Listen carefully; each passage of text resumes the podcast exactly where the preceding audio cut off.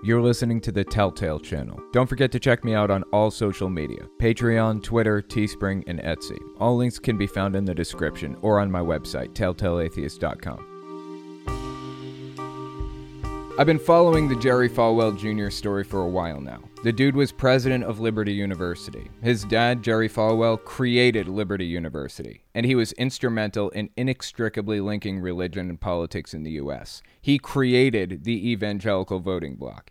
Since Liberty U was created by right wing extremist evangelical Christians, naturally, they have very specific, bizarre positions on morality.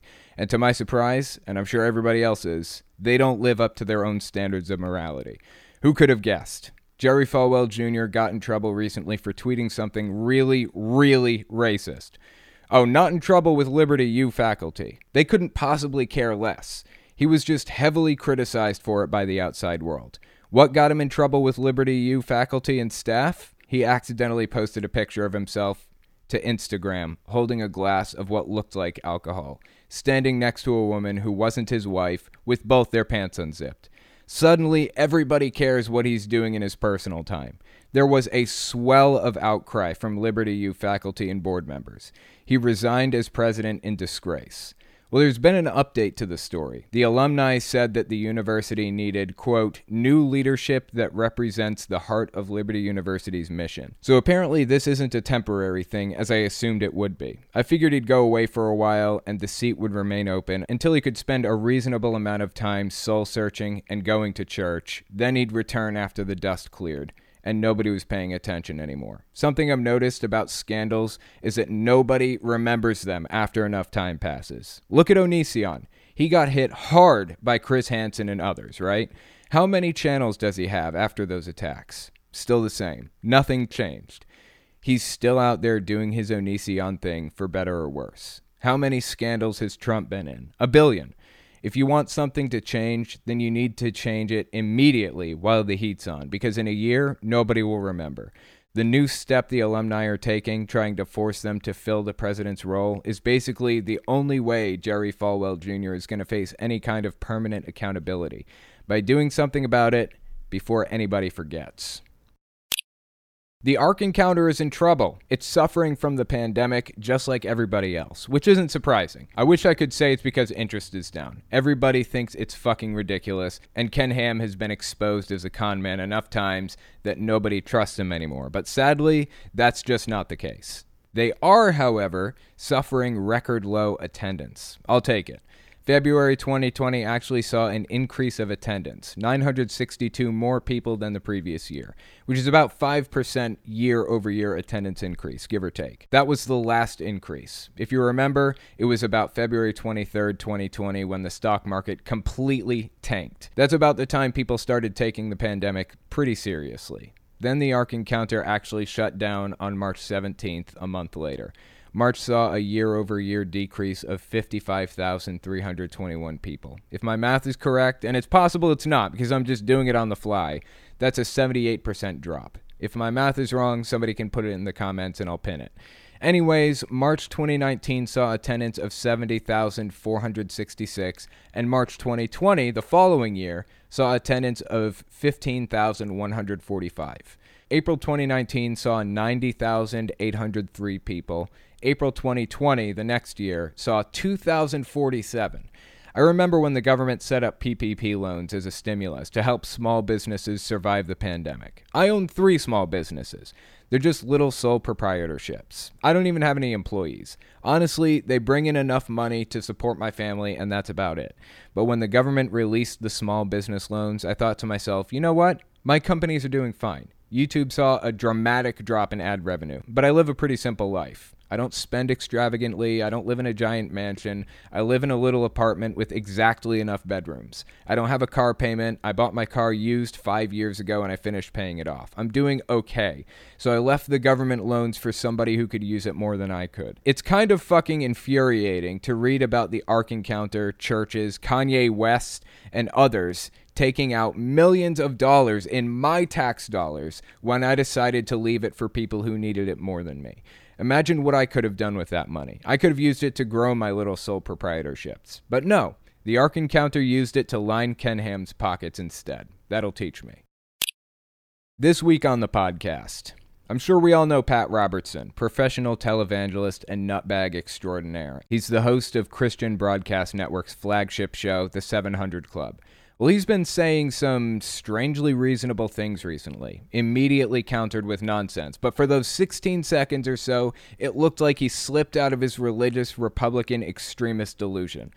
On his show the other day, he said, quote, I personally feel this coronavirus is so deadly, and the idea of having large numbers of people come together without masks and without social distancing is a mistake because people catch this stuff and coronavirus is deadly. What? Pat, you and I finally agree on something. But don't worry, you're not living in a dream world. He goes right back to his insane extremism about a 100 seconds later. We're going to take a look at what he said on the podcast. While Pat Robertson is temporarily making sense on a single issue, he's simultaneously being contradicted by Pastor John MacArthur. Pastor MacArthur is literally celebrating the fact that he has thousands of people gathered in one little space with no masks or social distancing. He seems to think that's what God wants for him to kill members of his congregation. I mean, the guy has a congregation of at least a thousand. I don't know exactly how big it is, but it's considered a megachurch. Let's just go with a gross underestimate of a thousand to be extra generous and have a nice round number for our calculations. Hypothetically speaking, if he has a thousand members in his congregation, he's statistically going to lose about 30 people. 30 families in his congregation are going to see their grandfather for the very last time this Sunday. They're going to see their brother for the last time, their sister, their mother, their son, their daughter. That church service will be the last one they ever hear. The last time they get in the car with them. The last time they give them a hug, look them in the eye, and tell them that they love them before they find themselves carrying their casket to the gravesite. Because this fucking asshole wants to stick it to the Democrats. It's heartbreaking. It hurts. I haven't lost anybody to this disease yet, but statistically, I know it's going to happen. And when it does, I'm going to blame Trump. And not just Trump, but the Republicans who enabled him. Through no fault of the Chinese government, a virus appeared and spread like wildfire in 2019. But they covered it up and lied about it for months. They closed down and refused to let anybody study it or even know about it. That's on them. The blood from every death that resulted from that behavior is on Xi's hands. And just like with China, a virus appeared in the US through no fault of the government's. We can sit here and Monday morning quarterback it. We can say Trump should have shut down earlier. He should have taken it more seriously. He should have this, he should have that. I'm not interested in doing any of that. Let's give him the benefit of the doubt, even though we don't have to. Let's say the virus appeared here and there really wasn't anything Trump could have done to stop it the blood from every death that happened as a result of Trump lying, trying to cover shit up, slowing down testing, ignoring scientists and economists, and turning this into a political game are on his hands. He's responsible for them. So you can bet I'm going to view him as personally responsible when I'm carrying the casket of my grandfather or grandmother or daughter. Alejandro Rojas, the blood is on Xi's hand, but you use the rhetoric of through no fault of the Chinese government.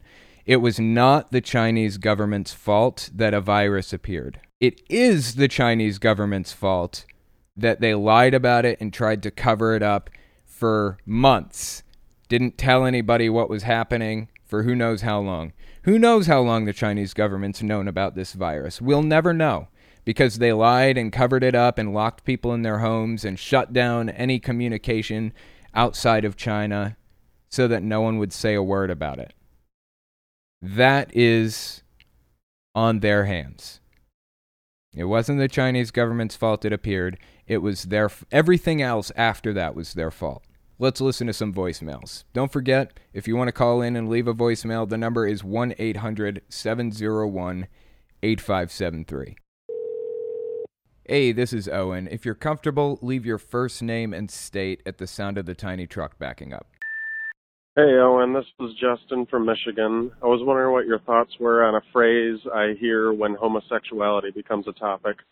A few friends and quite a few family members usually respond with, I don't mind gay people as long as they're not flirting with me. Thank you. Enjoy what you do. Thank you for the, the phone call. I really appreciate that.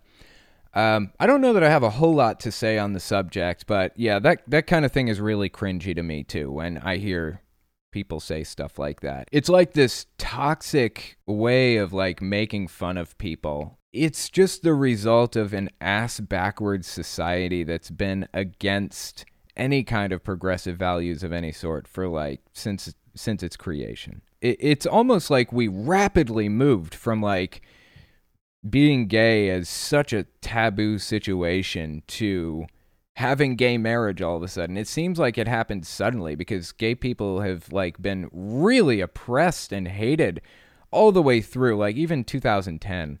Like Barack Obama and Hillary Clinton and other major politicians on the left side of the political spectrum didn't support gay marriage until not that long ago. It was only like I think at the ass end of Obama's first term that they came out and started supporting gay marriage, surprisingly. I guess the political winds had shifted. I guess uh, public opinion had shifted enough that they were willing to be more accepting of it, something that they should have been accepting of from the very beginning. But we are where we are now, which is a plus. Um, I think society is moving in the right direction. It seems pretty clear society is moving in the right direction. And I think as we move further toward destigmatizing it, we'll hear less, we'll hear fewer of those jokes. Um, I think that's just kind of ass backwards people who haven't caught up with the times yet. Hey, Owen. This is Alton from Ireland. So, at the end of August, my nephew is going to be getting christened as a Catholic. And they want to have me as a godfather, but they were telling me the priest is very adamant about all of the traditional Catholic uh, things. So, you know, eating your communion and doing all the prayers and kneeling and standing. I'm obviously an atheist. And I feel like I have to do this because I care about my nephew, obviously. You know, I love him very much, but it breaks my heart to see that he is going to be indoctrinated into the Catholic Church. And, you know, I always thought my brother was kind of secular, but he's going ahead anyways with his uh, Catholicism. My plan is to just lie the whole way through um, the the priesting and the churching and all that, but it it just it stings, you know, that I have to pretend that I'm a good Catholic boy for all this. And I was just wondering if you could let me know what your thoughts are on it. Thanks. Bye now. That honestly does not surprise me at all. Thanks for the voicemail. I appreciate that. Um, interesting subject, too. Even though, I think you said your brother, right? Even though your brother was kind of secular and it's coming as a surprise to you that he's following through with all of this religious shit. From my understanding, when you marry a Catholic person, you they have to send you through all of these training courses. You have to sign a contract with the church basically saying any children that you have, you will raise them as a Catholic. And they give you like steps. When the child turns this age, you will get them christened. When they turn this age, you'll do this thing and that thing. And they'll assign a godfather. They outline the kid's life from beginning to end um, before the, before you're even pregnant, basically. That's probably why your brother is going through all of this because he signed a contract to do it. That would be my guess. And he's probably at the time thinking to himself, you know, this is way down the road. Like, who cares? Let's just sign this piece of paper. Uh, I don't have to honor it when the time comes.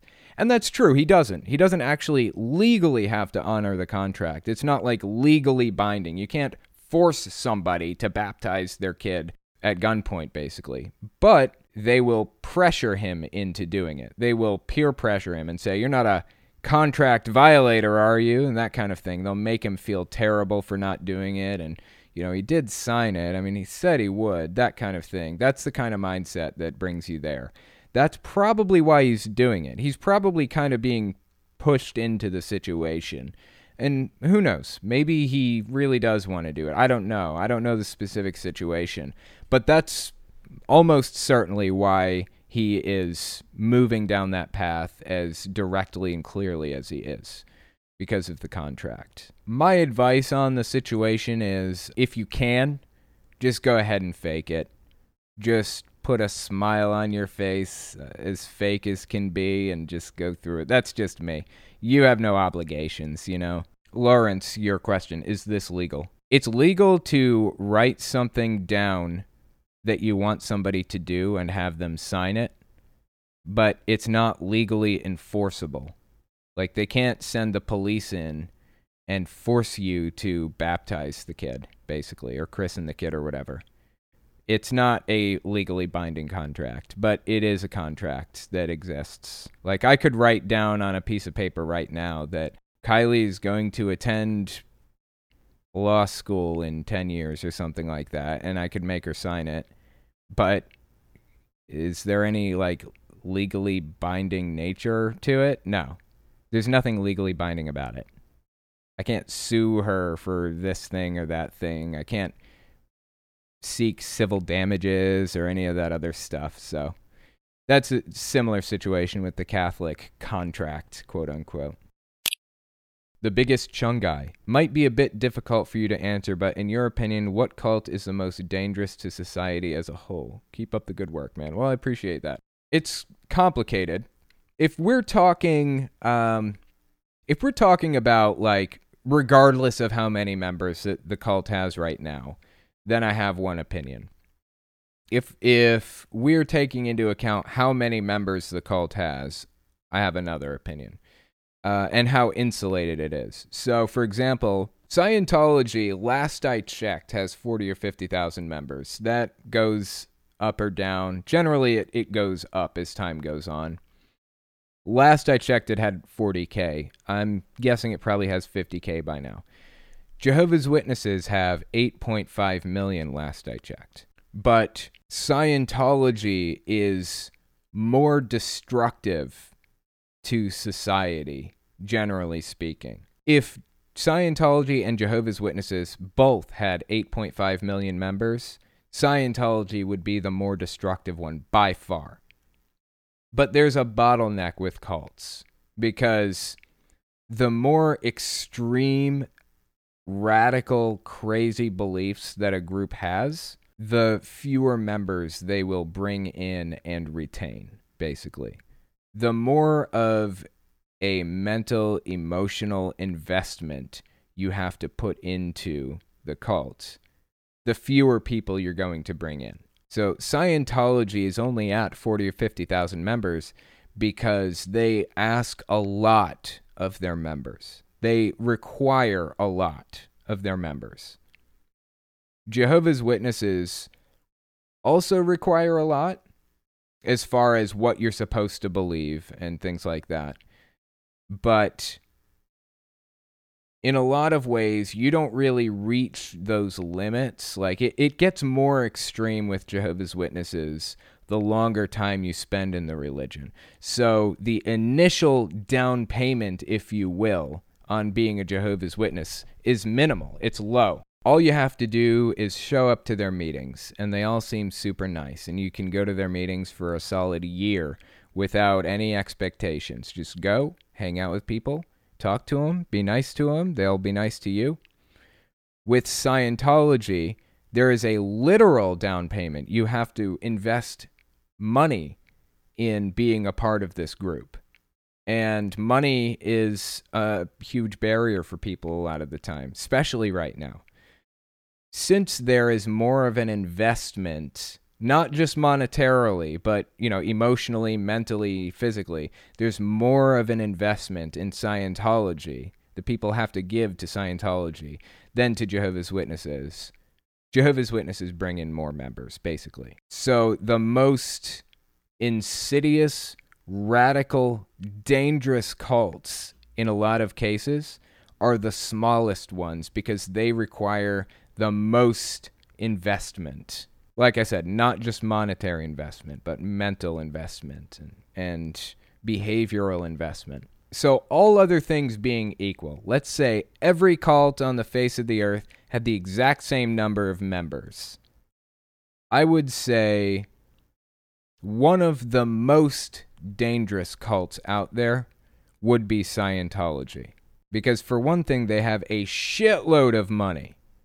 They have a ton of money, and they've put a lot of effort into infiltrating parts of government. There are articles written by and about Leah Remini, famous ex Scientologist, talking about the fact that there are Scientologists in the White House and around the White House. There are Scientologists affiliated with major political figures. They want to get as involved in politics as humanly possible, and they're willing to do anything, literally anything, to get what they want. Jehovah's Witnesses have a code of ethics, for better or worse, that prevents them from doing certain extreme things. And also, they don't get involved in politics at all. That's kind of against their rules. Scientology has a very extreme, angry streak in them maybe. I, am not really sure what, what word exactly that I'm looking for, but that, that probably comes close. Jehovah's Witnesses and Scientologists both have a quote unquote fair game policy. Lie, cheat, steal, attack, do literally anything to further the goals of the group. They're both willing to do those things. But one of them, Scientology, is willing to take it a step further and ruin people's lives for it. Jehovah's Witnesses are more more likely to cut people out of their lives rather than try to ruin their lives. So, I don't know. Scientology has a more violent streak. Jehovah's Witnesses are more pacifist, but are a lot bigger. So, it's it's a complicated question. Uh, but I hope that talking about some of that answered it for you. Scientology and Jehovah's Witnesses, by the way, obviously are by no means the only cults out there, but right now I, I would consider them to be a couple of the most dangerous because of how big they are. Mormonism is also pretty dangerous. Life in the doghouse. I would say Mormons are probably the most detrimental to American society given the stranglehold they have on our politics. You're right. That is a huge consideration. That's, that's a serious consideration we should be thinking about. This stranglehold on our politics. Also, the IBFP is another. Wait, no, I'm sorry. IBLP, Institute of Bible Life Principles. That's what it is. IBLP, basically the the cult that the Duggars are from. That is an extremely insidious group too. An extremely insidious group. Hey, Joris. My mom was civil today. She didn't force me to go to church with her. Wow. I'm really glad to hear that. Welcome thanks for coming. That's that's good news. I know it's not a fun situation you're about to go through, but good luck. We'll all be here for you through it. Life in the doghouse. Today I mixed an iced coffee with a can of Red Bull. I haven't done that in years. That sounds intense. I, I really don't like iced coffee very much. It tastes weird. I, I like regular coffee though. I drink regular coffee for the podcast, but it's decaf because I, I don't want to be all wired before I go to bed. This virus is shit. My grandma died, and I even had COVID for a bit of time. I'm sorry to hear that. We'll make it through. We will make it through this. When we come back, we're going to talk about Pat Robertson sounding reasonable and then immediately going full nutbag mode 100 seconds later. So give us 30 seconds, and we'll be right back. You're listening to the Telltale channel. Don't forget to check me out on all social media Patreon, Twitter, Teespring, and Etsy. All links can be found in the description or on my website, telltaleatheist.com.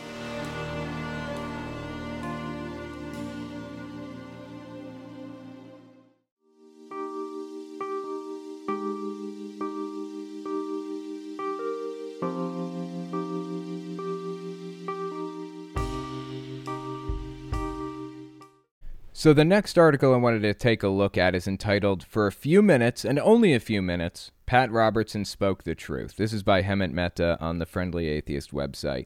Let's give the article a read and see what it has to say. On rare occasions, televangelist Pat Robertson says something sensible like when he said our existing drug laws needed to be revisited because criminalizing the possession of a few ounces of pot is just costing us a fortune and it's ruining young people. Or when he mocked young earth creationists by saying Bishop Ussher wasn't inspired by the Lord when he said it all took 6,000 years. It just didn't. Wow. The, this guy said some really interesting stuff. I didn't know about all that. This is Hemant Mehta. Today was one of those times, and it lasted all of one minute. During today's episode of the 700 Club, Robertson said that churches should not hold large indoor services in the midst of the pandemic because people could catch the virus. He's absolutely right. Take that, John MacArthur, which we're going to be getting to in a minute. But then, less than two minutes later, during a story about the Derecho that recently devastated parts of the Midwest, Robertson went right back to Crazy Town, claiming God was sending us a message via the weather. I actually have this video, uh, so let's give this a watch and see what Pat Robertson said. But I, I personally feel that this coronavirus is so deadly, and the idea of having large people come together uh, without masks and without social distancing is a mistake because people catch this stuff and coronavirus is deadly. Not only does it affect the lungs, it affects now the neurological system, it affects other parts of the body. We haven't yet plumbed the depths of what this stuff does. And I really, really don't think that uh, it's wise for a thousand people to come together without masks without social distancing, and just all of a sudden they're out there praying, praising the Lord and having a wonderful time, and at the same time people are catching this stuff. I just want to emphasize here he he's correct in this situation, and we're going to talk about another pastor who specifically set out to have his church gather with no masks and no social distancing. There are safe ways to go about gathering. If you stay far apart, if you meet in the open air, if you all wear masks. But this guy set out to be as dangerous with it as humanly possible. Like, you don't even have to meet if you're going to church, you can just do it through Zoom. And this pastor that we're going to be talking about in a little while, in fact, Pat Robertson may even be referencing this guy set out to do it as dangerously as he possibly could. And as a result, people are going to die. I feel like saying those words, people are going to die, I feel like that doesn't really do the situation justice. Imagine losing your daughter, or your mother, or your brother or sister, or your son, or your uncle, or grandfather Imagine losing somebody early before it was their time to go. They're healthy otherwise. And as a result of what this pastor is doing, they die. Their blood is on this pastor's hands. Not Pat Robertson, but John MacArthur. Like I said, we'll talk about him in a minute, but I suspect that's who Pat Robertson was referencing. These families have lost people before they should have. And it's this pastor's fault. He set out to do this as dangerously as he can to what? Why? To stick it to Democrats? Because he doesn't like somebody? He's willing to expend 30 people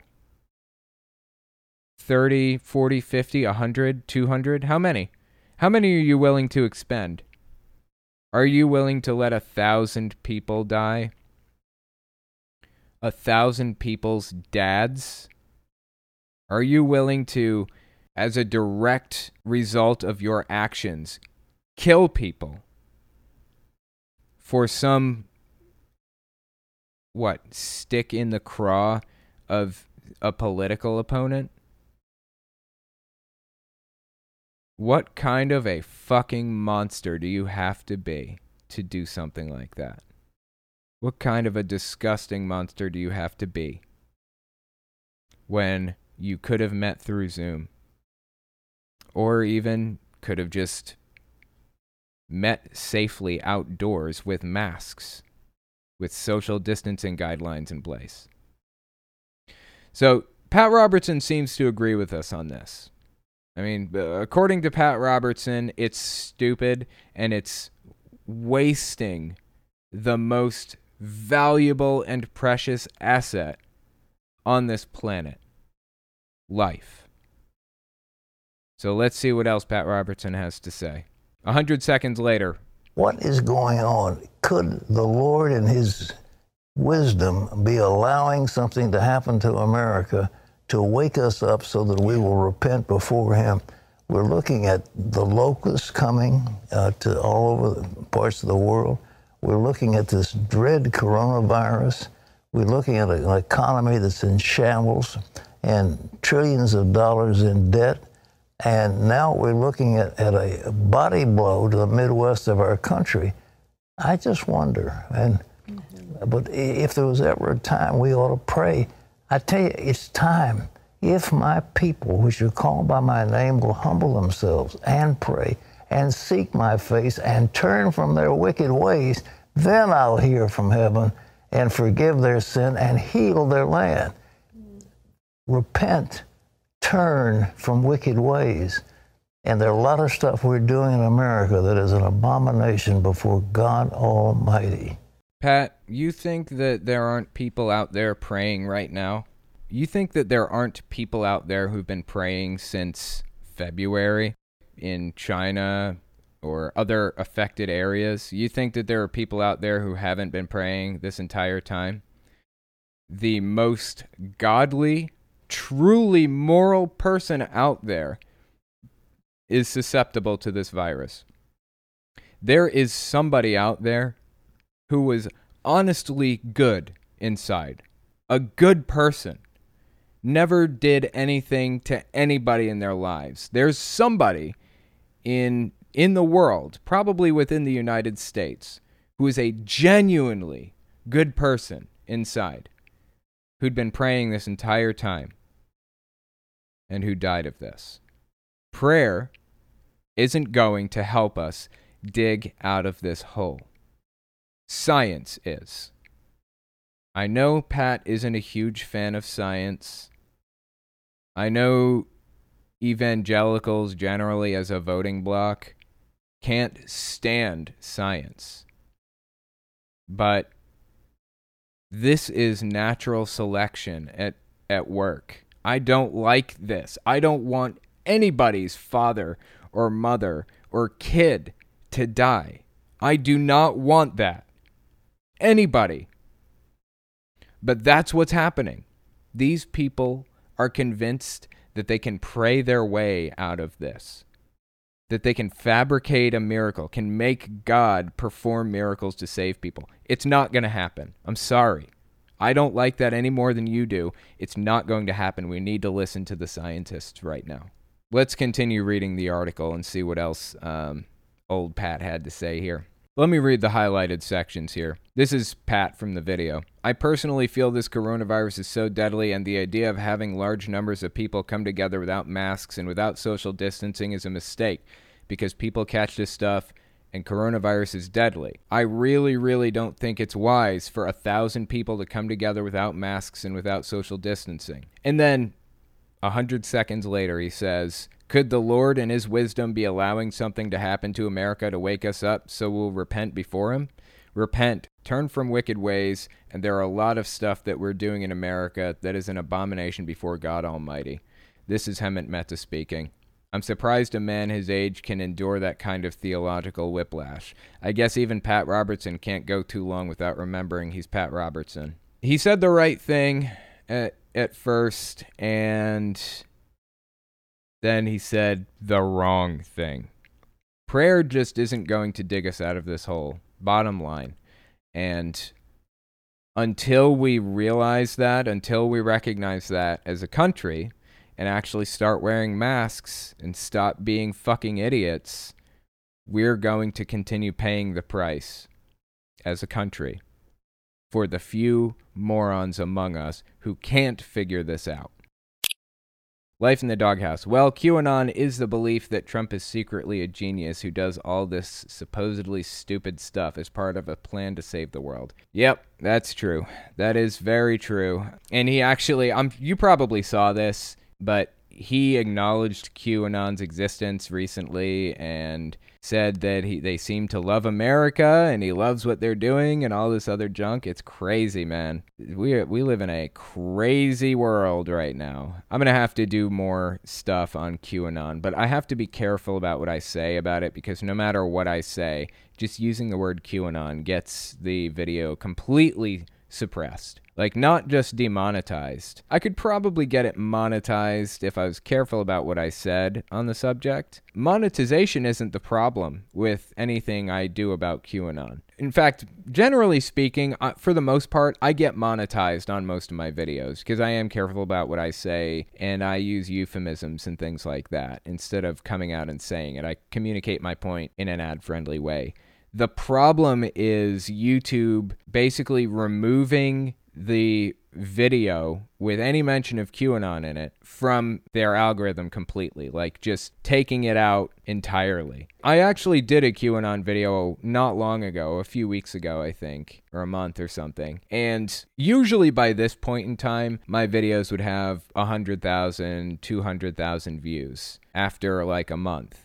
Sometimes they have less, sometimes they have more. I would at least have 80,000 views on the video by now. Do you know how many views that QAnon video has? It has 25,000 last I checked. That's basically 10% of what I would expect. 10 to 20% of what I would expect a video to have at this point. They just removed it from the algorithm entirely. Like, just people aren't even seeing it pop up in their recommendations or anything. So, you know, I can talk about QAnon until I'm blue in the face, but nobody's going to see it because YouTube keeps removing it. Life in the Doghouse. What is it with super old preachers who talk with that whistle in their voices? It used to drive me nuts when I heard it from pulpits growing up. Yeah, they all have very similar cadences in, in a lot of cases. It is pretty interesting. Zolfner, welcome. Biden is on record fighting against minorities and low income. Same for Kamala but let's add sex workers and trans to that list. Hillary is on camera saying derogatory things. These are the things you want to support, sir. Haven't heard a word about any of that stuff. That sounds like gaslighting to me, a propaganda technique and an abuse tactic designed to basically make people question reality, the reality that they're living in. Biden, at least at this very moment, Biden supports minorities and low income people, certainly far more than Donald Trump does. And for that reason, he's going to get my vote. Uh, so that's what it is. Nervardi, a happy Sunday, everyone. Boom! You thought you pulled one over on me, but you didn't. You failed, and I won. Zolfner, no propaganda, sir. All true. Message me, and I'll send it all to you. Oh, I mean, you, you can message me with it if you want, but uh, what you're doing is actually a propaganda technique it's twisting around the situation to try to portray it in a way that would be unfavorable to the people that Biden supports, that Biden has been fighting for in the past eight years minimum. Something to consider. Anyway, thank you for the super chat. I really appreciate that. When we come back, we're going to talk about a pastor insisting on getting members of his congregation sick. So give us 30 seconds, and we'll be right back. You're listening to the Telltale channel. Don't forget to check me out on all social media Patreon, Twitter, Teespring, and Etsy. All links can be found in the description or on my website, telltaleatheist.com.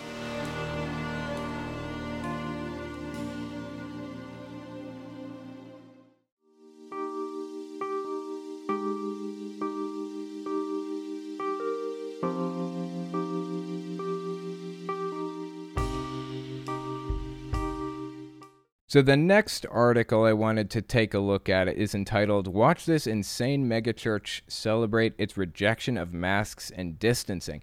This is actually a two parter. I wanted to address a couple of things with this. Earlier, I mentioned this pastor, John MacArthur, and there's this video of him out there circulating where he is celebrating the fact that he basically won a lawsuit against the state of California that allows him to gather his mega church of at least a thousand people with zero social distancing guidelines, zero masks, zero precautions of any sort. He just brought this massive group of at least a thousand people together in closely packed quarters during the the biggest pandemic that's happened in a hundred years. Just because he doesn't like Democrats. I guess. I, I don't know why he thought this was a good idea. He could have had them wear masks. He could have had them wear masks. That's like such a minimal investment. They don't have to put anything into that. Just grab like a bandana, put it around your face. You don't even have to buy anything new. You could pass them out at the door for people if you want, with your church's logo right across the face, and get some free advertising in. He didn't want to do that. He wants people to die. This is a death cult. I'm telling you guys. This is a death cult. This is the type of thing you see from death cults. The guy knows people are going to die from this. Either that or he's completely rejecting reality. So let me quote from this video of his. He said, We're not meeting because we want to be rebellious. We're meeting because our Lord has commanded us to come together and worship Him. So the good news is you're here, you're not distancing, and you're not wearing masks. The Lord knew you needed to be inside and unmasked. They don't want us to meet. That's obvious. They're not willing to work with us. Are you kidding me? They're not willing to work with you?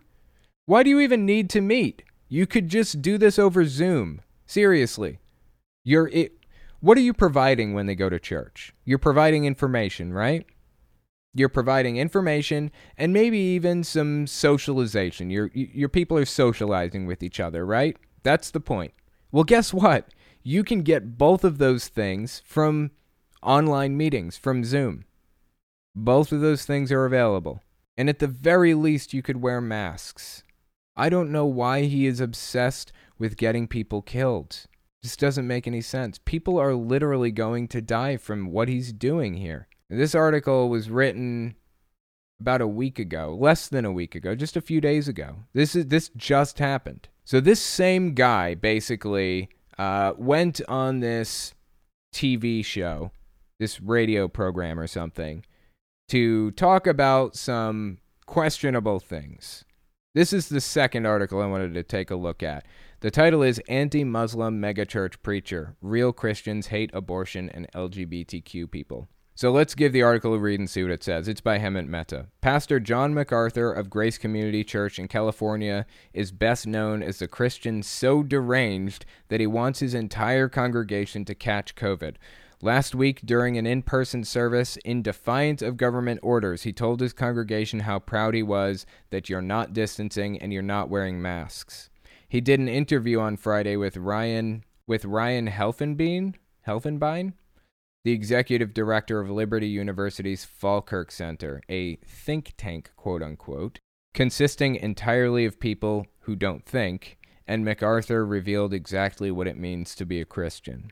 The belief in the divinity of Jesus? Nope. The ability to forgive? Of course not. It boils down to just three things you hate gay people, you reject trans people, and you want to force women to give birth against their will.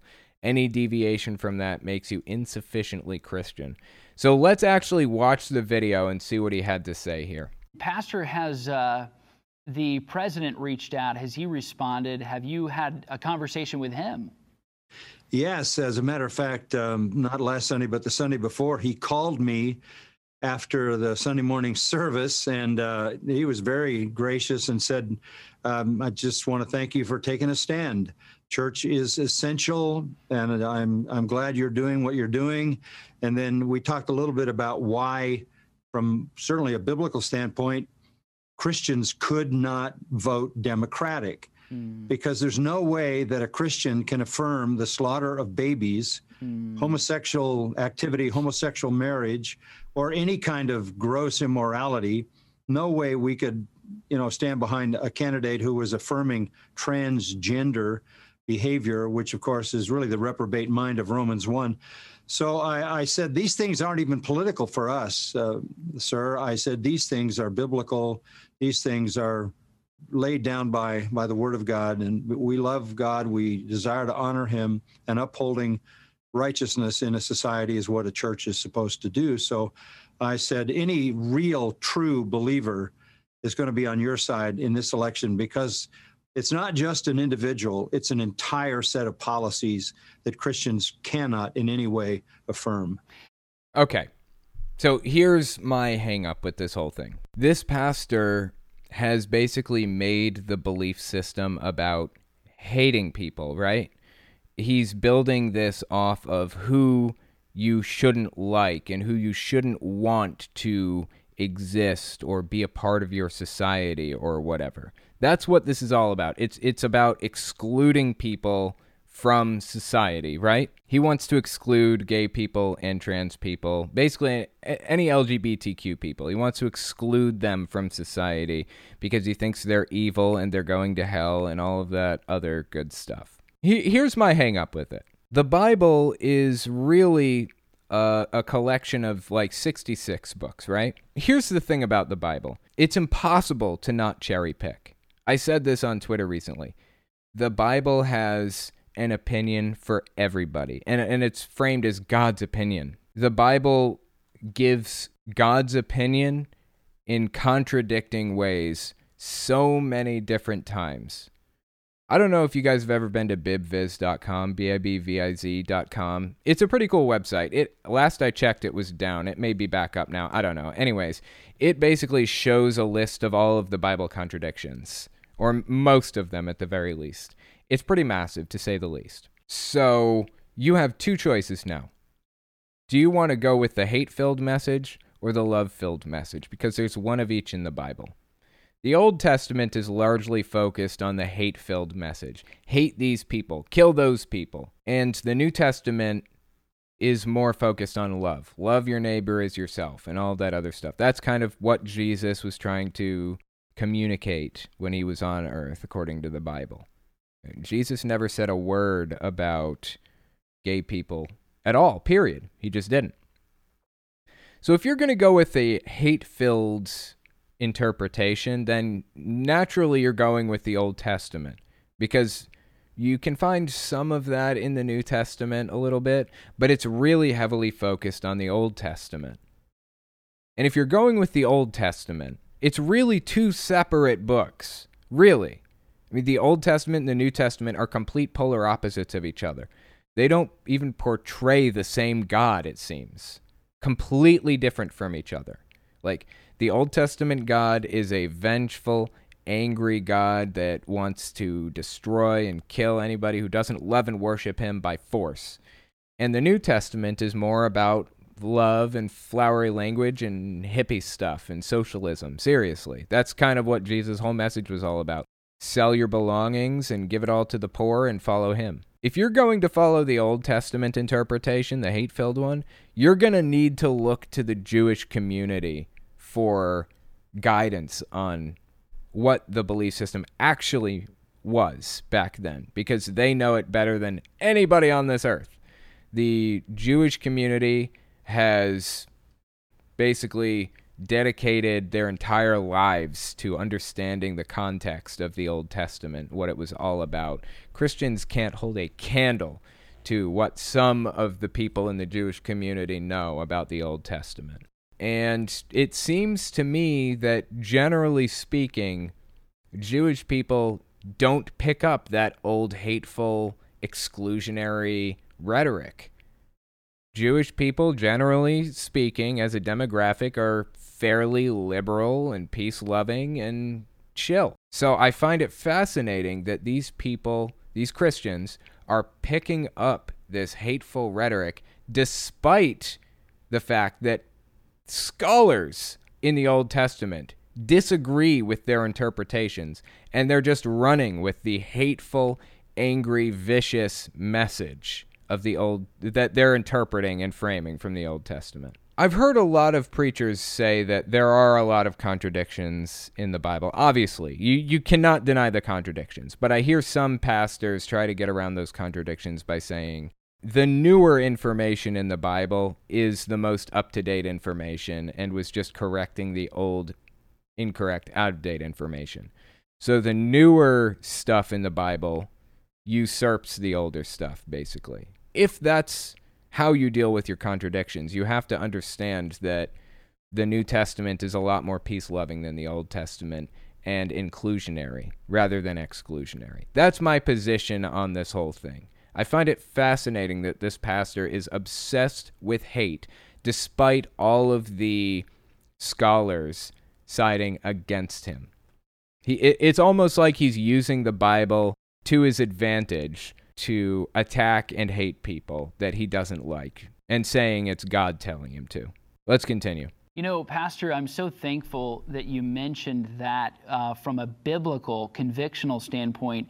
we, as you know, we have there are critics within evangelicalism, conservative evangelicalism, who would like to suggest that the Bible has no prescribed political system, the Bible has no prescribed economic order or system of things, and that the, that all of this voting and whatnot falls under the category of Christian liberty. Literally, I, I, know of and I can think of off the top of my head certain groups within um, mainstream conser- conservative, put that in, in quotations, but evangelicalism that would want to allow for liberty to dominate in that area and say, well, you know, Christians can vote, pull the lever for a Democrat Christians can pull a Democrat for uh, uh, the lever for a Republican, and at the end of the day, single issue, one issue voting, or whatever else you put in that category should not dominate uh, uh the Christian ethic. How would you respond to that? Yeah, that sounds like 25 or 30 years ago mm. when the differences were sociological or economic between, you know, ownership and, and labor. That that is long gone.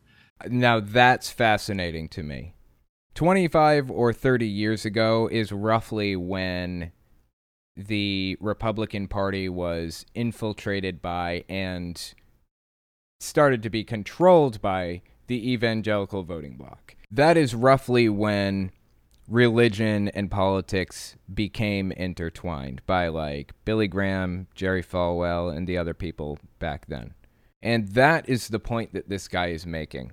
He's saying back then, being religious wasn't a part of the political structure. In fact, it being political was discouraged.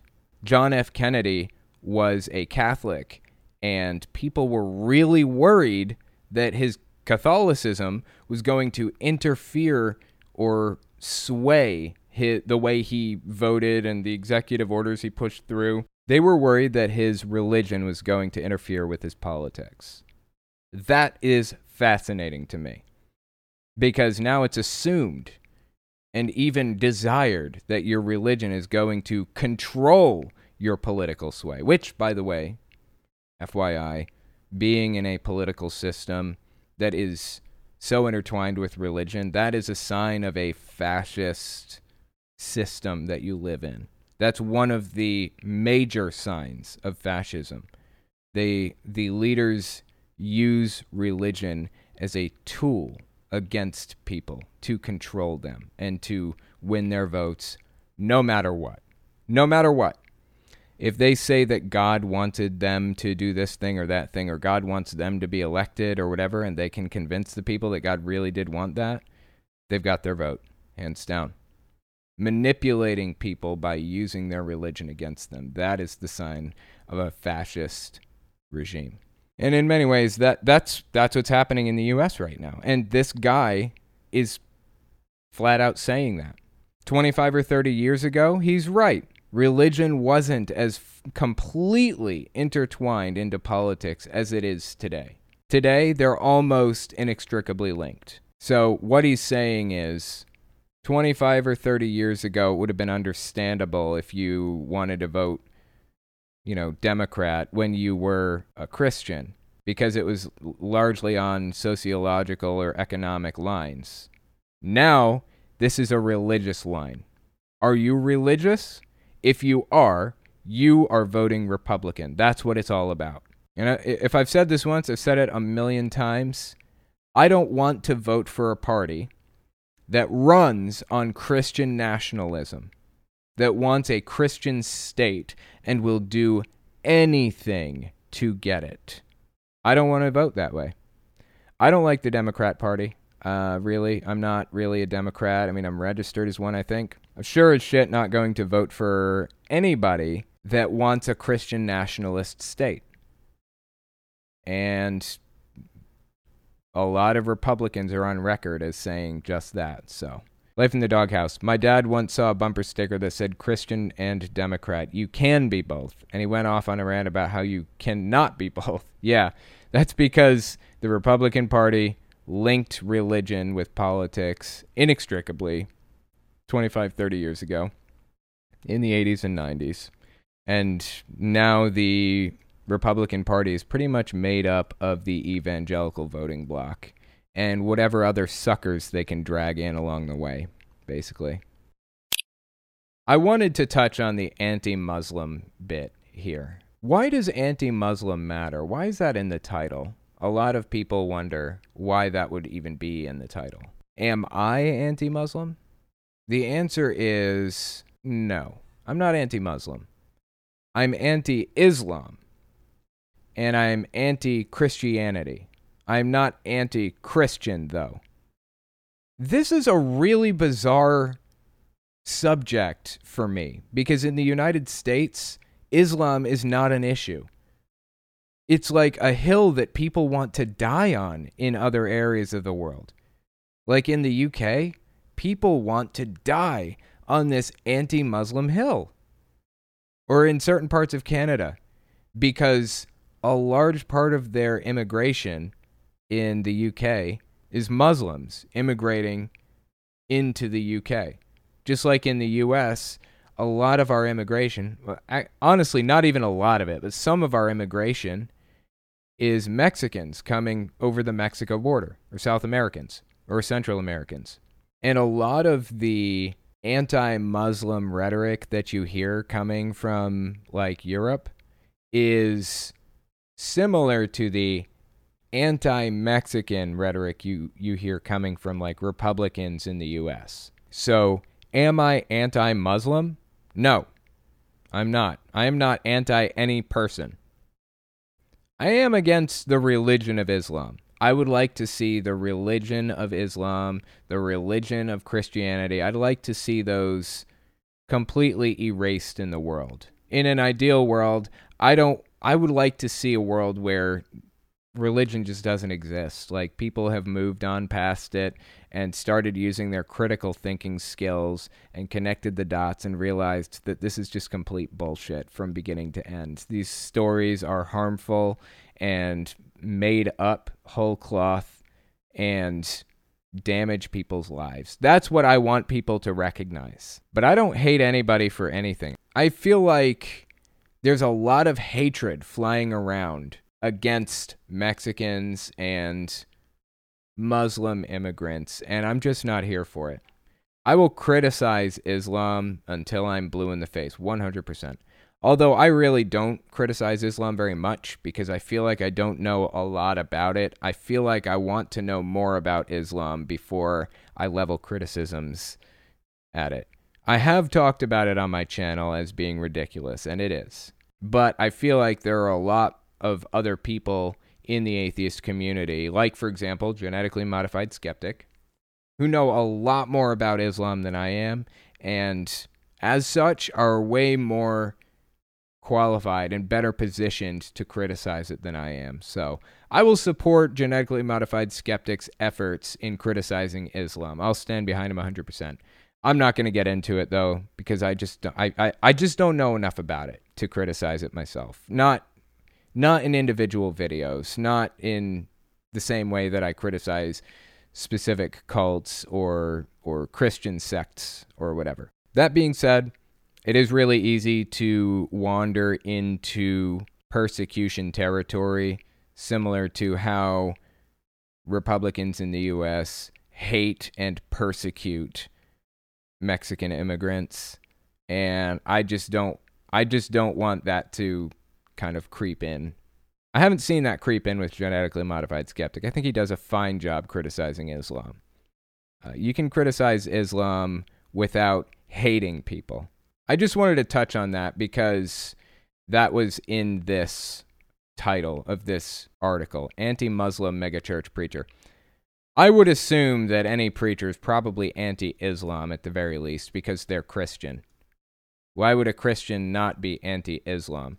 But anti Muslim, putting that at the top, I get the impression that this preacher is buying into the anti immigration bullshit you hear coming out of the UK. So, and coming out of Europe more generally. Carla Borger? Does he know Muslims are the worshippers of Islam, like Jewish are the wor- worshippers of Judaism? Yes, I did know that. There's a distinction between not liking a religion or a category and not liking people.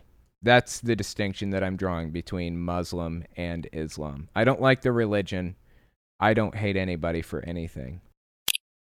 This is Zolfner. How do I benefit from this? Have you looked at the history or voting record of who you support? Oh, yeah. I mean, I mentioned that Hillary Clinton and Barack Obama didn't support gay marriage until like 2010 or something absurd.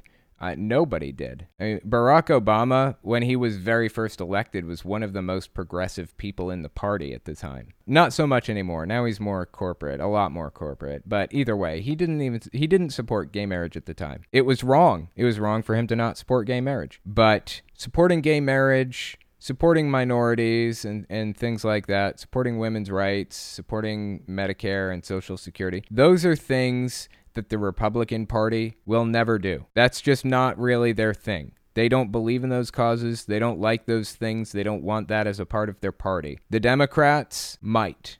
Those are feasibly possible positions that the Democrats might hold. Joe Biden has done a lot of bad stuff. He's voted for a lot of bills that I don't agree with. He's even written bills I don't agree with, like the crime bill. A lot of bad stuff. But Trump is so far away from where I would want this country to be. I would vote for almost anybody. I'd vote for Mitt Romney before I voted, a Mormon, before I voted for Trump. I would vote for John McCain before I voted for Trump. Like, holy shit, I'd vote for almost anybody, seriously, before Trump. He is pushing us so deep into a fascist regime. I am genuinely scared for the future of this country, seriously. So, yeah, Biden has done some really shitty stuff. I agree. But not like Donald Trump. I want you to look at Kamala's past and acknowledge she base she's basically a Republican. YouTube is blocking me, but look at her past. I agree. I agree with you. I agree. She and Joe Biden are basically both Republicans. But like I said, I'd vote for John McCain or Mitt Romney before I voted for Trump. I am genuinely afraid for this country right now. Seriously. My personal stake is reasonably low, but I it hurts me to watch people suffer and to know how many people are going to be suffering as a result, as a direct result of Donald Trump's actions. Evan Inge, casual reminder that Voice 2 did everything wrong. Thank you. Did everything wrong. So you're getting it. I'm, I'm glad people are starting to connect the dots on this. Thank you for the super chat. Life in the Doghouse. I second the assertion of Voice 2's guilt. That's right. Voice 2 is guilty. TV Tube me. Thank you for the super chat. Nervardia, Evan Inge. Also a quick reminder, it is also Sunday. I'm just gonna start replacing words now that you you know, you guys are gonna come in and, and say filthy lies. I'm gonna correct those filthy lies with correct information. That's Fake news. You guys are fake news over here right now. Voice 2 did everything wrong and it's Monday. Says uh, uh, Sunday. I mean, god damn it. Nervardia. Voice 2 did everything wrong and it's Sunday. Most controversial super chat of the day. That's not very controversial. I agree with you. It is Sunday and they did every and they did everything wrong. Yeah. Zolfner says Biden 2020 all the way. That's right, Biden 2020. Nah, Zolfner said Trump 2020, but I completely disagree to the bottom of my heart. I like I said, I'd vote for McCain or I wouldn't vote for Ted Cruz. I wouldn't vote for Lindsey Graham probably. I would have a hard time voting for Mike Pence over Trump, but some of the more moderate Republicans in the House or the Senate, I'd probably vote for over Trump. I don't like it, but I would do it because I feel like Trump is an extremely destructive person. You know, I may actually vote for Ted Cruz over Trump. It would be a hard decision. I'd have to think on it for a while, but I would I would vote for one of them though. I'll tell you that. I would vote for either one of those two. I wouldn't sit out. I don't believe in sitting out. I think that's a bad decision trying to sit it out. Zolfner, I vote for personal freedom. I believe in personal freedom, 100%. All right, I'll tell you what, that's where I'm going to end it for the night. Appreciate you guys coming on and giving this a listen, and I will talk to you next week. If you like what I do and you want to make sure I can continue to do it, you can support me in a few ways. First, you can support me on Patreon. That's probably the best way. But if you want to get something back for your support, you can check out my Teespring. I sell all kinds of shirts and stickers and stuff on there. Second, you can support me by checking out my Etsy store. I sell 3D printed stands for every system, from the original Nintendo to the Xbox One. And finally, if you want to support me in other ways, you can check me out on my other channels. I have the podcast channel, which is where I talk about whatever's on my mind politics, social issues issues, whatever. You can also find it everywhere podcasts can be found. Or you can check out the videos on my main channel where I focus on destructive cults. As it is with most channels these days, I rely on the support of viewers like you to keep my channel alive, so sharing my work is extremely helpful. Anyways, check me out in all those places if you haven't already. Thanks for listening, guys.